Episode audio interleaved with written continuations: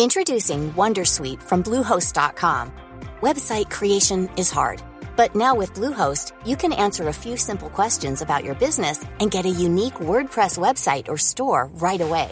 From there, you can customize your design, colors, and content. And Bluehost automatically helps you get found in search engines like Google and Bing. From step-by-step guidance to suggested plugins, Bluehost makes WordPress wonderful for everyone. Go to bluehost.com/wondersuite.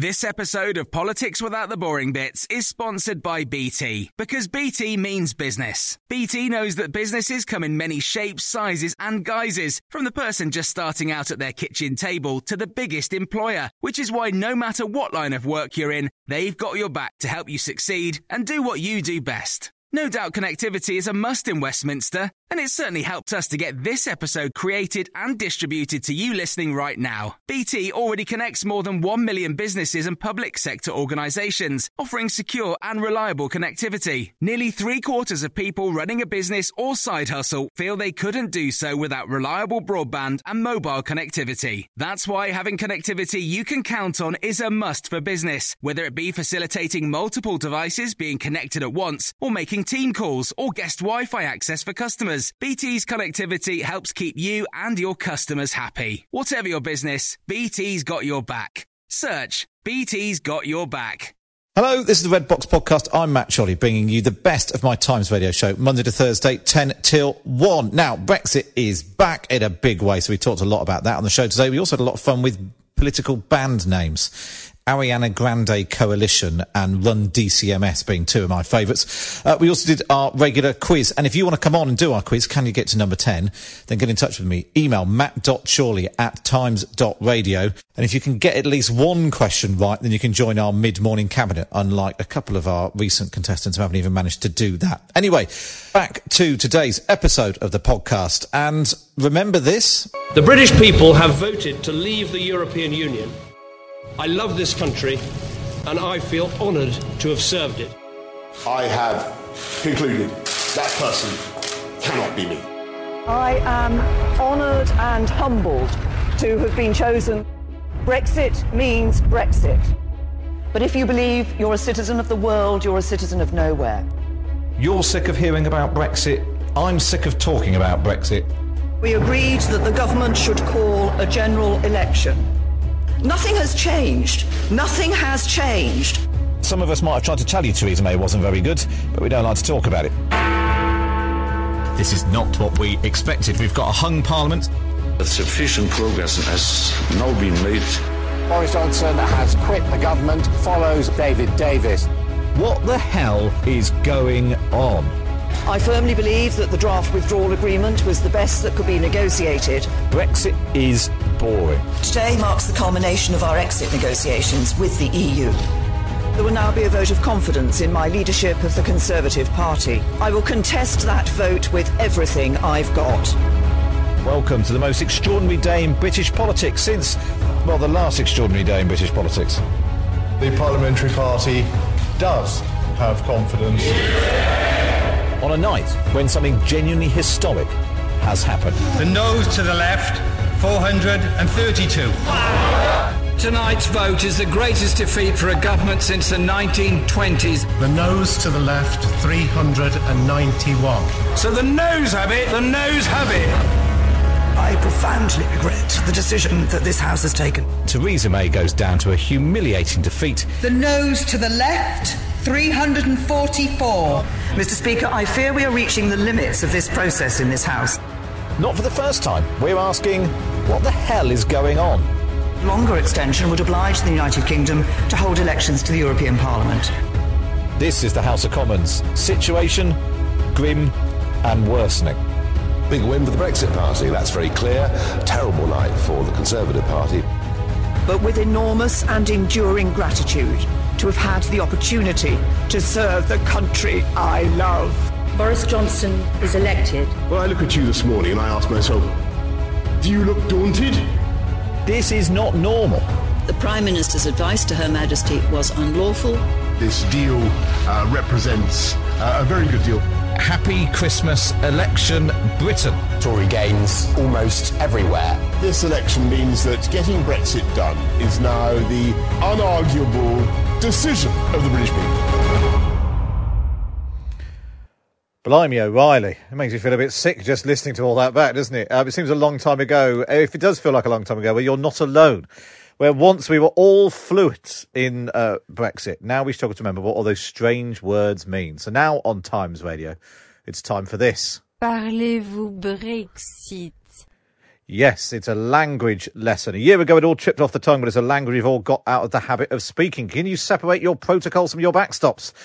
We could all do with a refresher course to learn the lingo. So, in this half hour, we'll be joined by a panel of experts who are fluent in Brexit. I'm delighted to be joined in the studio by Oliver Wright, the Times policy editor, and frankly, Mr. Brexit. morning, Ollie. How are you doing? Good morning. Now, you you write the weekly uh, Brexit briefing email as well for the Times, which is a proper guide to what's really yeah, going that's on. That's the geek guide to guide to Brexit. Well, you can sign up to that at thetimes.co.uk if you're a subscriber. And if you're not, you can go to times.radio forward slash subscribe. So let's dive straight in. Basically, this is a language lesson. We've picked out some of the key phrases that we're going to be bombarded with a lot over the uh, next uh, few uh, days, weeks, and months. Let's take a listen to the first one. Withdrawal agreement.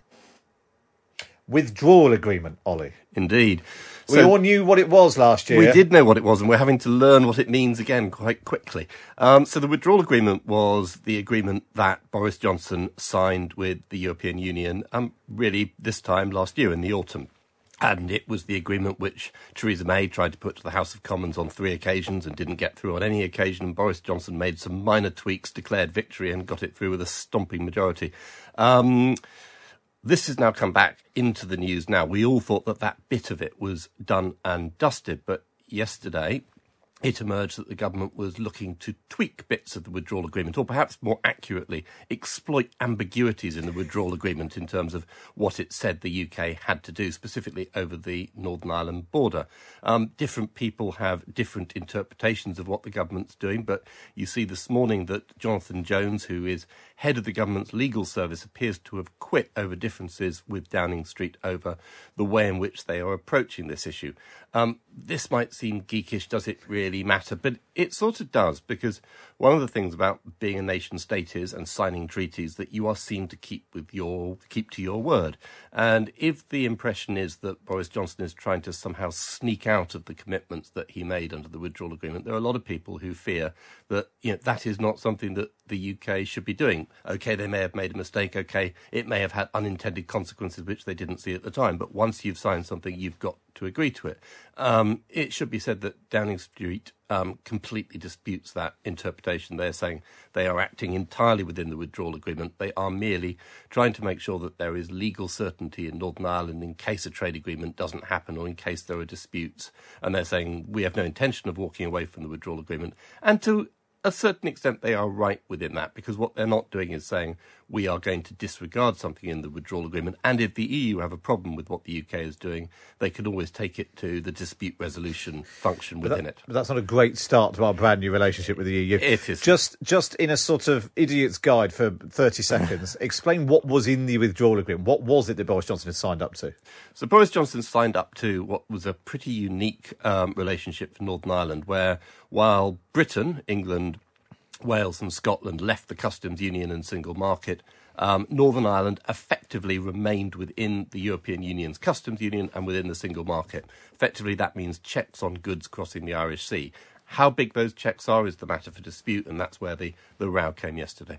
Okay, so this is what we call the Northern Ireland Protocol. Northern Ireland Protocol. People keep using this Northern Ireland Protocol. Explain what on earth that means. Wow, um, this is a um, the Northern Ireland Protocol was the part, it's better known as the backstop, effectively. The backstop and the Northern Ireland Protocol are one and the same. And this was designed to ensure that there wasn't a hard border in Northern Ireland, i.e., customs checks on vehicles crossing between the north and south of Ireland. All sides agreed they didn't want these checks. Both sides couldn't agree on how to avoid these checks.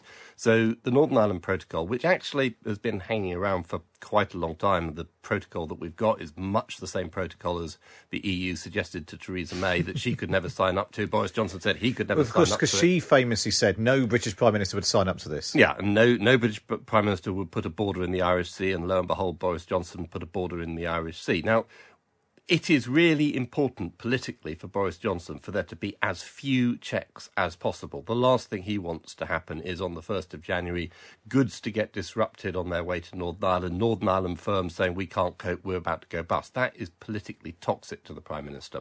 Which brings us helpfully on to the next phrase we hear a lot about. Frictionless access and customs checks. Frictionless access and customs checks. Yes, but parley, par- parlez-vous Brexit. People talk about friction. Most people don't know what custom checks are. Never mind no. how you make them frictionless. So explain what this means.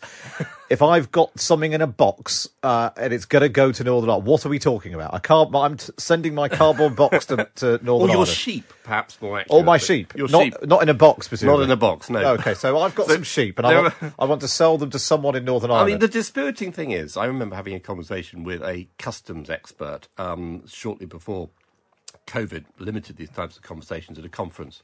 And even he couldn't explain exactly what these customs arrangements were, what they meant. And the truth is, there are a vast array of different rules for different types of goods. Now, yeah, we have customs checks on goods that we import from Singapore or goods that we export to Singapore, and that actually is, is pretty pretty pretty seamless. The real problem that you have is a whole bunch of firms just export to the European Union and they have no experience of the types of paperwork which, once you've set it up, actually work quite well. But it's got to start from a standing a standing start. And the thing that really worries ministers is that they can do as much as they like to get their side of things prepared for these new custom checks that will come in, which will effectively treat the EU like the rest of the world. But what they can't do is make sure businesses prepare. There are too many businesses, they don't have the time. And the worry is that effectively, if you do not get a trade deal by the end of this year, and in fact, even if you do get a trade deal, you could still have total chaos at the Dover Calais um, crossing where 10,000 lorries go every day um, because a small proportion of those don't have the right paperwork. They are either stopped at Dover or they make it to Calais and they're turned back from Calais. That then disrupts the sort of you know fairly mechanicalized flow of goods across the channel, and the goods that really need to get through don't. And then you see situations like, for example, you know, at the beginning of this year with shortages of, of, of supplies due to COVID. How does the public react if there are stories about fresh fruit and vegetables not coming across from Spain? Because remember, we'll be leaving in January, uh, exactly the point at which you know we import most of our fresh fruit and vegetables.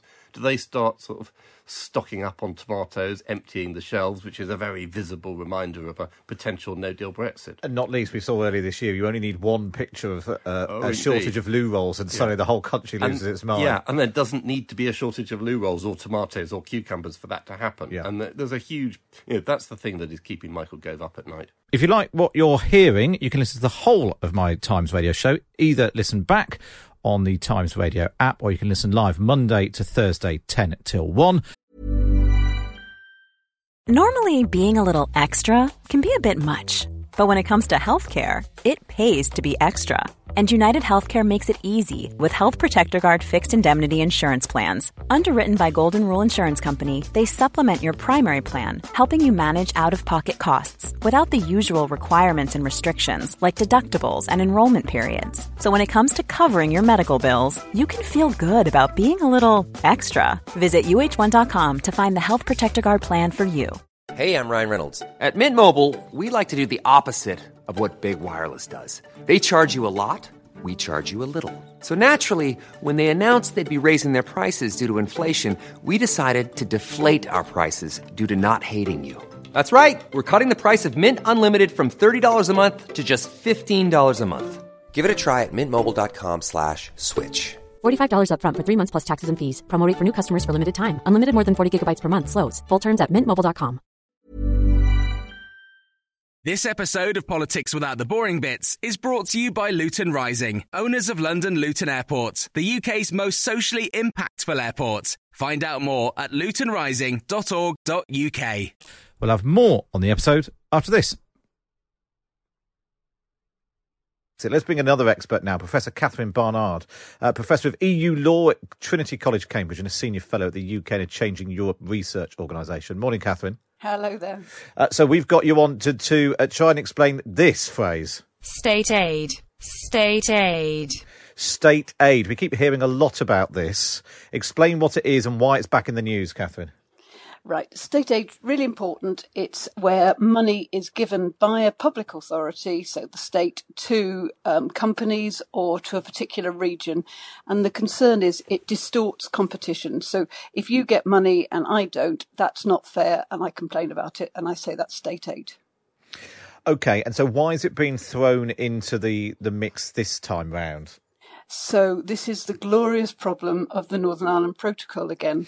So, um, so if people have been keeping just, notes, yeah, notes just, this morning, this is how it all joins up hang, hang on to your hats. So, um, Northern Ireland Protocol says that uh, EU rules on state aids will carry on applying to any UK rule, note any UK rule, which has an effect in Northern Ireland. And um, the UK government doesn't like that at all. They said, well, we've voted Brexit, and Brexit means Brexit, which means that we should not um, be bound by EU state aid rules. The EU says, well, you signed up to it. It's in the Northern Ireland Protocol. Specifically, it's in Article 10 of the Northern Ireland Protocol. And that's one of the things that allegedly the government wants to tweak or probably more realistically override um, in the draft bill that's going to be published tomorrow. And Ollie, the reason that this has become a, a political issue is particularly uh, attributed to Dominic Cummings, the idea of the government using taxpayers' money to either prop up or bolster particular industry, possibly tech industries. Yeah. It, but there's a big debate in the Tory party, isn't there? Because you know we always used to think the Tory party were against state aid. It was yeah. supposed to be let the let the let capitalism flourish. Dominic Cummings is not a conservative, um, and arguably in parts of his policy, neither is Boris Johnson. Um, they are very keen on this levelling up agenda, and I think the one thing that COVID has taught them is, you know, there's been huge state intervention over COVID, and that's been approved by the European Union. But as we begin to rebuild the country, I think the government does not want to deprive themselves of the tools of supporting specific sectors of the economy. And more importantly, the sectors of the economy that are likely to grow in the future. And they want to keep the option open. It's not quite the same thing as saying they're going to do it, but they certainly don't want to be told by Brussels that they can't. Okay, Catherine. You, oh, yeah, sorry, go ahead. No, I was going to say, you're, yeah, as an expert in EU law, what happens if Britain either breaks these rules on state aid or the all the other things, you know, goes tries to go back on the agreements in in the withdrawal agreement? What could actually happen? Is it get a day yes, in court, absolutely. or what happens? So it's it's pretty serious to um, break um, international rules, and it's particularly serious to break the withdrawal agreement for the simple reason that uh, the EU can bring proceedings against the UK um, using the dispute resolution provisions in the withdrawal agreement. What that means is you start with consultations. If that doesn't work, um, it goes to arbitration. And if that arbitration panel thinks it raises issues of EU law, which, because state aid is basically an EU concept, it probably would, it goes off to the European Court of Justice. And then the European Court of Justice gives a ruling, comes back to the arbitration panel. And what ultimately that can lead to is um, a penalty payment could be levied against against the UK or ultimately um, suspension of part of the withdrawal agreement. Blimey, I'm sure Tory MPs would be thrilled to see Britain uh, in the European like Court of Justice. Thanks so much, uh, Professor Catherine Barnard, there, uh, the, uh, Professor of EU Law at Trinity College, Cambridge. She's also a senior fellow at the UK and Changing Europe. Now, uh, we've heard uh, an awful lot recently about, well, about this. No deal is a good outcome. No deal is a good outcome. Yeah, Boris Johnson saying no deal is a good outcome, which is not far off. No deal's better than a bad deal. If, so, what's the politics of all this? Um, are we really? Uh, is it just history repeating itself, or are we really more likely to be heading for no deal? Uh, Raoul Ruparel was a Brexit advisor to Theresa May. Uh, morning. Good morning. Are you getting deja vu watching all this play out th- this time round? Yeah, there certainly are elements of deja vu. A lot of the rhetoric on both sides is similar, but I think the important point is the context is very different. You know, last time around we had a parliament that wasn't willing to countenance no deal, and so there was very unlikely to be no deal. You had lots of people in the cabinet uh, and within government who wouldn't have supported no deal. And you also had on the EU side EU leaders who were much more engaged and much more invested in there being a deal. This time around, we have a very large majority in Parliament, which I think enables Boris Johnson to push through no deal if he wanted.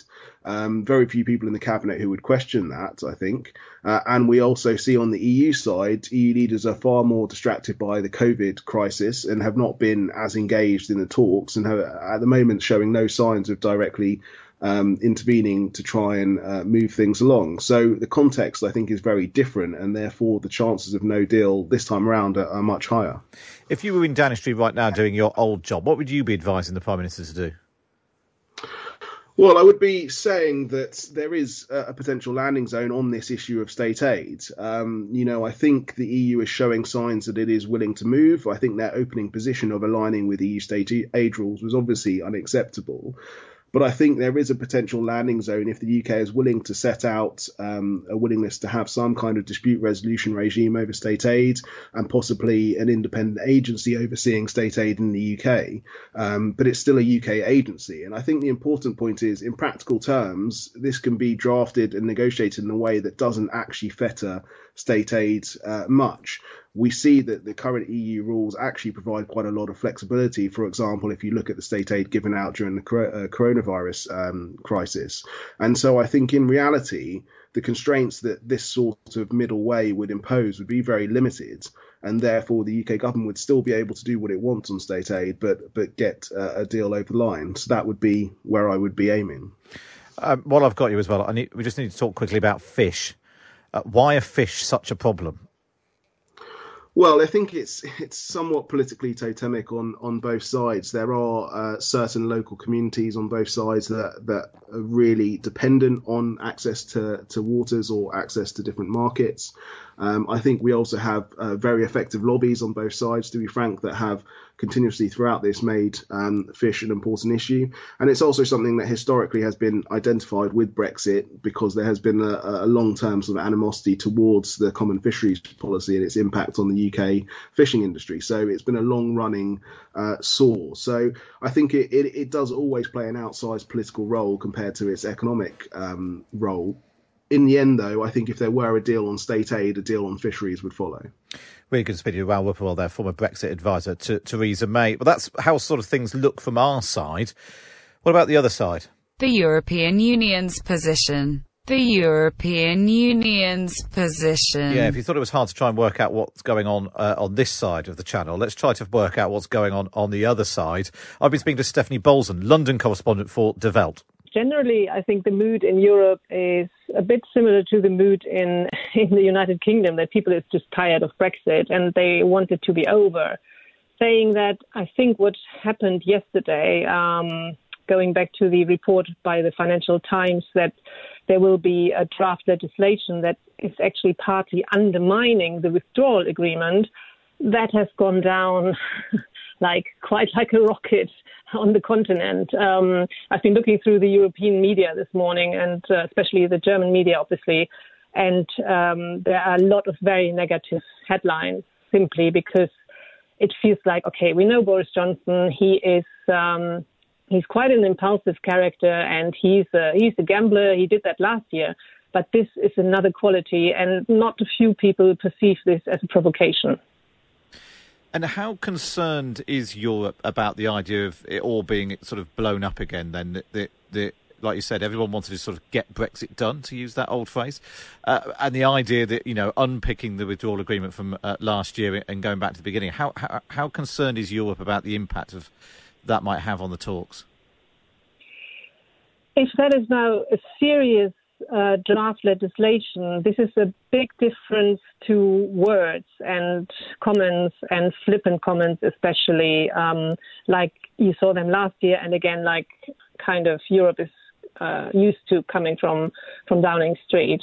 Um, I I do think that if there is a really serious attempt to take back parts of what the British government has signed uh, up to in, in, in, October last year that will um, definitely make the negotiations difficult and it will have a negative impact on on an outcome. And I could imagine that um, it will make a deal impossible.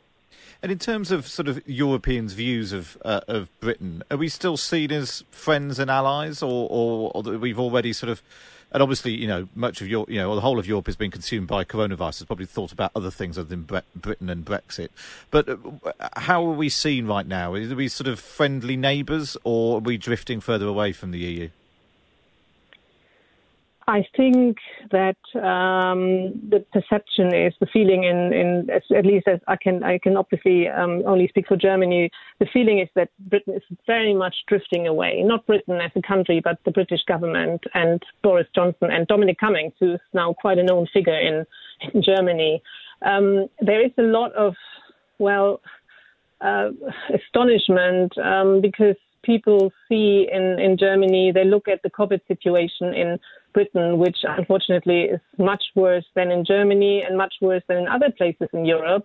They know that unfortunately the country here has um, the highest number of people who died uh, with COVID 19, and that also Britain will be hardest hit economically by the pandemic. And therefore, there is a kind of um, bemusement why, in this situation, the British government, on top of all that, um, puts the economy and especially the business, the international, the trading business sector at even more risk by um, risking a no deal outcome. I'm perfectly aware that even if there's a deal, there will still be disruption and frictions on the border and so on and so forth. But the meaning of trading on WTO tariffs from the 1st of January 2021 will definitely rocket up the prices in the supermarkets, for example, for lamb, for meat, for fruit, everything that British people eat every day. So um, it's difficult to understand why the government chooses to go down that road.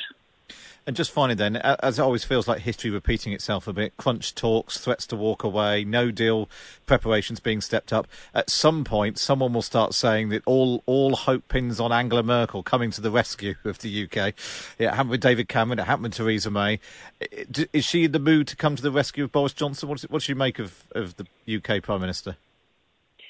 As you said, it happened with uh, David Cameron, it happened with uh, Theresa May, and it won't happen again with Boris Johnson. I think last year there was a difference in 2019 because it was about the withdrawal agreement, and that was something that um, actually I know from Berlin they had quite a lot of confidence in Boris Johnson because they knew if there's one politician in the UK that can get the withdrawal agreement through Parliament, it's Boris Johnson. So there was a, a kind of acceptance that um, well you have to maybe bear up uh, the, the, the rhetoric and the polemic coming out of Downing Street, but at the end there will be a deal.